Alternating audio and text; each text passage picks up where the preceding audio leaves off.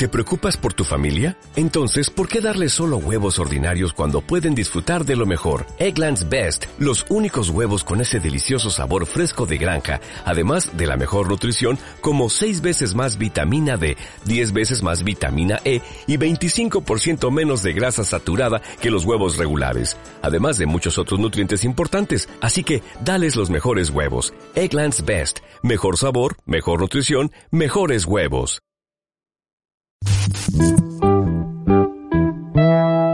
La voz del derecho presenta.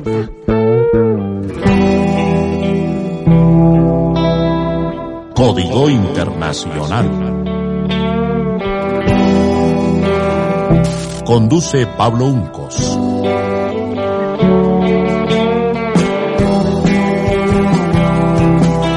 Porque el mundo tiene un código.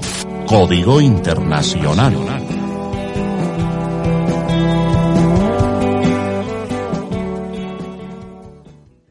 En Argentina, la contundente derrota electoral que sufrió el gobierno peronista Alberto Fernández generó una crisis en la coalición de gobierno que parece haberse saldado con la conformación de un nuevo gabinete de ministros con figuras muy cercanas a la vicepresidenta Cristina Fernández de Kirchner.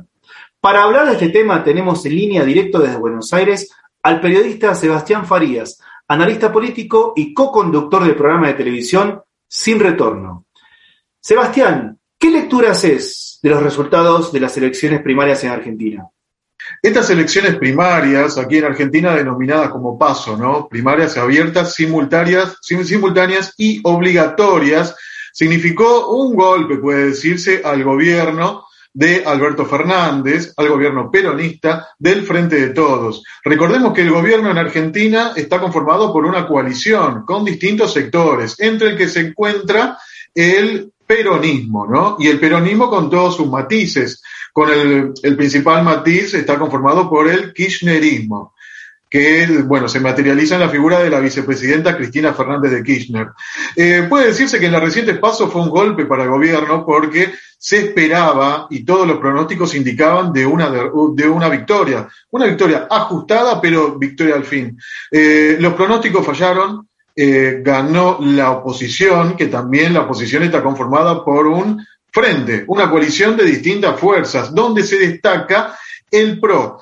El PRO que es una fuerza política joven que llevó a la presidencia al último presidente, ¿no? A Mauricio Macri. Eh, digamos que la coalición en, la que, en la que está el PRO, que es Juntos, bueno, ganó por poco margen al peronismo. Esto es más que significativo, es un llamado de atención. En gran parte del país, en la República Argentina, bueno, el peronismo fue derrotado. Estamos hablando de 12 provincias en total, 12 provincias por sobre 17 que perdió el peronismo. Teniendo en cuenta que el peronismo en estas primarias no competió, eh, no tuvo internas a nivel nacional sino que tuvo interna el espacio de la oposición, el espacio de Juntos, que con su interna, bueno, el total de los puntajes superó a la del peronismo. Esto encendió las alarmas en el gobierno, encendió las alarmas en todo, en el gabinete de gobierno, en las distintas gobernaciones, en las intendencias, porque, bueno, está la posibilidad cierta de que haya una derrota en las elecciones generales encendió la alarma, bueno, y esto también motivó a que el gobierno lleve adelante una serie de medidas como para aplacar un poquito los ánimos, los ánimos del electorado. Hay que tener en cuenta una cosa también, que en la República Argentina solamente votó casi el 70% del total del padrón. En Argentina las elecciones son obligatorias y casi el 70% votó. Se estima que en estas elecciones, bueno, va a votar mucha más gente. Entonces se especula con, eh, con que el resultado se podría llegar a dar vuelta. Pero bueno, las cartas están echadas, está por verse. Sebastián, las elecciones de medio término en Argentina suelen funcionar como un plebiscito para los gobiernos de turno. ¿Cómo le explicamos al público extranjero que la mayoría del pueblo argentino terminó castigando al peronismo votando al espacio político que gobernó entre 2015 y 2019? Me refiero al macrismo, que terminó su gobierno, recordémoslo, con altos niveles de pobreza y endeudamiento. ¿Cómo le explicamos ese proceso justamente al público extranjero? Puede decirse que la República Argentina es un país de sentimiento netamente peronista o con un perfil peronista o un modo de hacer política peronista. Entonces, ¿qué pasa? El peronismo eh, tiene una base de votantes que se estima entre el 25 y el 32%, depende de la fuente que se consulte, pero puede decirse que el piso del peronismo siempre fue el 30%. Eh, ¿Qué sucede? En este caso, bueno, estamos hablando de que, al igual que todo el mundo, la Argentina fue golpeada por la pandemia. Eh, no existió un manual escrito sobre cómo llevar adelante una pandemia de estas características. Fue en cierta forma también fue prueba y error, donde la cuestión política se metió en el medio y los intereses llevaron, digamos, a llevar adelante medidas y propuestas según también el interés de la gente. Eh, por ejemplo, cerraron muchos negocios que se terminaron, terminaron quebrando muchos. Las escuelas se cerraron durante tiempo récord, los chicos estuvieron sin la posibilidad de concurrir a las, escuelas. Este, el gobierno también entregó y aplicó una suerte de planes de asistencia sociales que en cierta medida llegaron a la mitad de la población que realmente lo necesitaba. Es decir, que hubieron muchos factores que jugaron en contra del gobierno. Es decir, la pandemia y la forma de pilotear, por así decirlo, esta crisis. ¿no?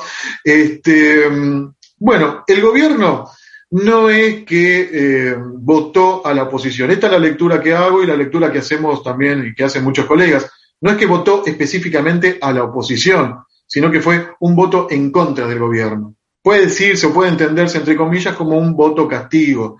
Lo que sucede también es que el último tramo no cayó muy bien, por lo menos en la mayoría de la población, el modo en que el gobierno aplicó este, estos operativos de vacunación. Cuando llegaron las primeras vacunas, se dispusieron operativos, hubo también ciertas voces en contra que decían que las vacunas que se estaban aplicando no estaban aprobadas este, a nivel mundial, ¿no? Porque las primeras que llegaron fueron las Sputnik. Este, no se alcanzó a vacunar a la totalidad de la población. Eh, después se destapó un caso conocido como el vacunatorio VIP. El vacunatorio VIP, este, que, en el que funcionarios de gobierno o gente allegada, ya sea al gobierno o ya sea, digamos, al ejecutivo, al poder en sí, bueno, tuvieron prioridad y fueron vacunados. Esto no cayó muy bien en la gente. Otra cosa que no cayó muy bien en la gente también es que en un momento de pandemia muy dura, con restricciones a pleno, toda la gente, digamos, guardando cuarentena de su trabajo, guardando cuarentena de sus estudios, guardados en su casa, por así decirlo, bueno, en, la quinta presidencial de Olivos, el presidente Alberto Fernández bueno, fue anfitrión de una fiesta de cumpleaños. Las fotos se viralizaron justo antes también de las elecciones y puede decirse que esto también contribuyó a generar este, este caldo, este caldo de cultivo de, bueno, de bronca, de enojo por parte de la gente. La gente puede tener un corazón peronista, pero en este caso le dio la espalda al gobierno y le dio la espalda al gobierno teniendo el voto más inmediato. Y el voto más inmediato es el voto de la oposición conformada por el macrismo. Se lo conoce el macrismo como este, este conglomerado opositor de Juntos. Bueno, vamos a votar el voto, bueno, vamos a aplicar un voto castigo. El voto castigo no es a favor del macrismo, sino que fue en contra del gobierno. El voto inmediato fue esta posición. Después también hubo otro voto que fueron a parar a los sectores de la izquierda, que la izquierda, dicho sea de paso, logró una, gran elección, tercera fuerza a nivel nacional, provincial y en algunos distritos. Y bueno, también hubo una parte del electorado que se volcó a los votos de la derecha, ¿no? De la derecha neoliberal, formando parte también de una suerte de fenómeno que se está dando en Latinoamérica y en otras partes del mundo. Sebastián, ¿cómo queda el macrismo de caras presidenciales del 2023 teniendo en cuenta que tendrán una casi asegurada victoria en las elecciones de noviembre y teniendo en cuenta además que figuras como el actual, actual de, alcalde de, de, Buenos Aires, me refiero a Horacio Rodríguez de Larreta, se perfilan fuertemente como presidenciales. ¿Cómo queda este espacio político de cara a esas elecciones? En el último tramo de la campaña política previa a las elecciones primarias, una figura que reapareció fue la del expresidente Mauricio Macri. Parecía ser que la figura del expresidente, eh, bueno, no iba a asomar a la escena política como para no generar, digamos, una imagen, una suerte de imagen negativa al conglomerado de la oposición. Pero la figura de Macri apareció. Y apareció en cierta forma también para acompañar una figura que se está imponiendo, que es la de Horacio Rodríguez Larreta, vos lo decías recién. Horacio Rodríguez Larreta es el jefe de gobierno de la ciudad autónoma de Buenos Aires, es el jefe de gobierno de la capital federal de la República Argentina. La capital es oposición, está gobernada por la oposición al peronismo, es la oposición al gobierno, que en el comienzo de la pandemia trabajó a la par con el gobierno, pero en el último tramo hubo unos cortocircuitos, se abrieron, tuvieron políticas distintas y bueno, se levantó el perfil de la figura de Horacio Rodríguez Larreta. Eh, en la oposición, en el conglomerado de Juntos, hay distintos sectores políticos. Está el macrismo, la reta referente del macrismo, y también hay otros sectores, como por ejemplo la Unión Cívica Radical. La Unión Cívica Radical, partido centenario y eterno opositor del peronismo, que si se puede dividir las aguas en historia política en Argentina, podría dividirse en tres partes. El peronismo, el radicalismo y por otra parte, bueno, los años dolorosos, ¿no? De gobiernos de facto.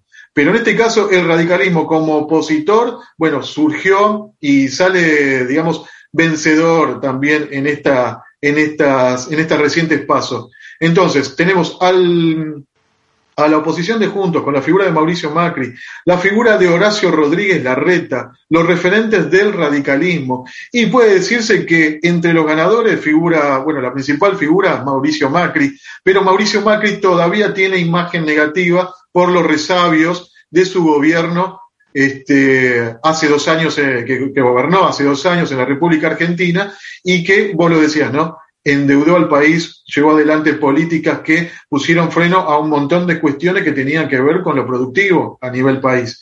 Eso todavía persiste. Pero digamos que quien sale ganador acá es Horacio Rodríguez Larreta, quien hoy, y seguramente por unos días más, está de gira por Estados Unidos. Está de gira por Estados Unidos eh, reuniéndose con referentes políticos, con el vicepresidente de Estados Unidos también, está concurriendo a distintas reuniones y se está paseando por Estados Unidos teniendo reuniones justamente como posible presidenciable. Eso es lo que se suele hacer en Argentina y en otros países latinoamericanos. Quienes aspiran a acceder a la presidencia, bueno, se entrevistan con digamos, con el poder a nivel mundial, ¿no? Y se presentan como posibles candidatos. Sebastián, después de la derrota electoral que se produjo en Argentina, se generó un terremoto dentro de la coalición de gobierno con renuncias masivas de funcionarios cristinistas y con una carta que escribió la vicepresidenta Cristina Fernández, eh, una carta abierta que sacudió a la opinión pública argentina. ¿Cómo queda entonces este espacio político, me refiero al peronismo, de cara a los dos años que vienen teniendo en cuenta que seguramente en estas elecciones de noviembre perderán el quórum propio que poseen tanto en la Cámara de Diputados como en senadores. Hay que tener en cuenta la cantidad de bancas que se están poniendo en juego a nivel legislativo, a nivel país. Eh, voy a estar mirando acá el machete porque son números. Son de 257 diputados, 127 van a renovar y 24 senadores, son un total de 72. El peronismo tiene 119 diputados y pone en juego 51. La oposición, Juntos por el Cambio, este, renueva 60 de 115 que tiene. Así como están los números y se repiten los números que se dieron en las PASO, teniendo en cuenta los votos eh, del resto de fuerzas que no llegaron al piso y que no van a competir a las generales, quizás se vayan algunas de estas fuerzas o quizás se vayan también a la oposición o a otros sectores de la oposición, así como están dadas las cosas, el gobierno nacional pierde la mayoría. Se le va a poner un poquito complicado este, gobernar por lo menos en los próximos dos años, hasta que se renueva o que se elija nuevamente la figura del presidente. Y es en este sentido también que la vicepresidenta, teniendo más cancha política, teniendo, digamos, más olfato, es reconocida, la figura de la vicepresidencia, de la vicepresidenta, es reconocida tanto por los peronistas como por la oposición como una de las principales figuras políticas a nivel americano, puede decirse. Este, en cuanto a oratoria, en cuanto a, digamos, ímpetu de llevar adelante la política, bueno, en ese sentido, en Argentina por lo menos no hay quien le pueda, le pueda este, pasar varios cuerpos. Y en este sentido, bueno, luego de la aplastante derrota que sufrió el oficialismo, vos lo decías recién, Pablo, eh, la vicepresidenta presentó una carta, publicó una carta motivando cambios a nivel poder ejecutivo, cambios ministeriales. Pero llama la atención cuáles son las figuras que cambiaron, o por lo menos los ministerios donde cambiaron de referentes, y bueno, ¿qué es lo que va a pasar de acá a las elecciones? Porque una cosa es gobernar de aquí a dos años y otra cosa es gobernar de acá hasta las elecciones. Lo que se especula es que de acá a fin de año pueden haber más movidas o pueden cambiar de figuras a nivel ministerial. Pero por lo menos las figuras que cambiaron o los ministerios que cambiaron es de acá a las elecciones. Ese fue el análisis de Sebastián Farías, analista político y co-conductor del programa de televisión Sin Retornos. Sebastián, ¿Dónde pueden encontrarte aquellas personas que quieran seguir tu trabajo? Sí, nosotros tenemos un programa de televisión que lo estamos relanzando dentro de poco, que se llama Sin Retorno, que nos pueden encontrar en redes sociales como Sin Retorno Política y Análisis, Sin Retorno guion bajo OK en Instagram y próximamente vamos a estar en una web que es dataconurbano.net barra Sin Retorno. Sebastián Farías, muchas gracias. Gracias, Pablo. La voz del derecho presentó.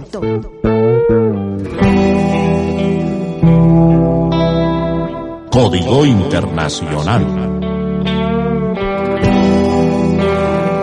Conduce Pablo Uncos.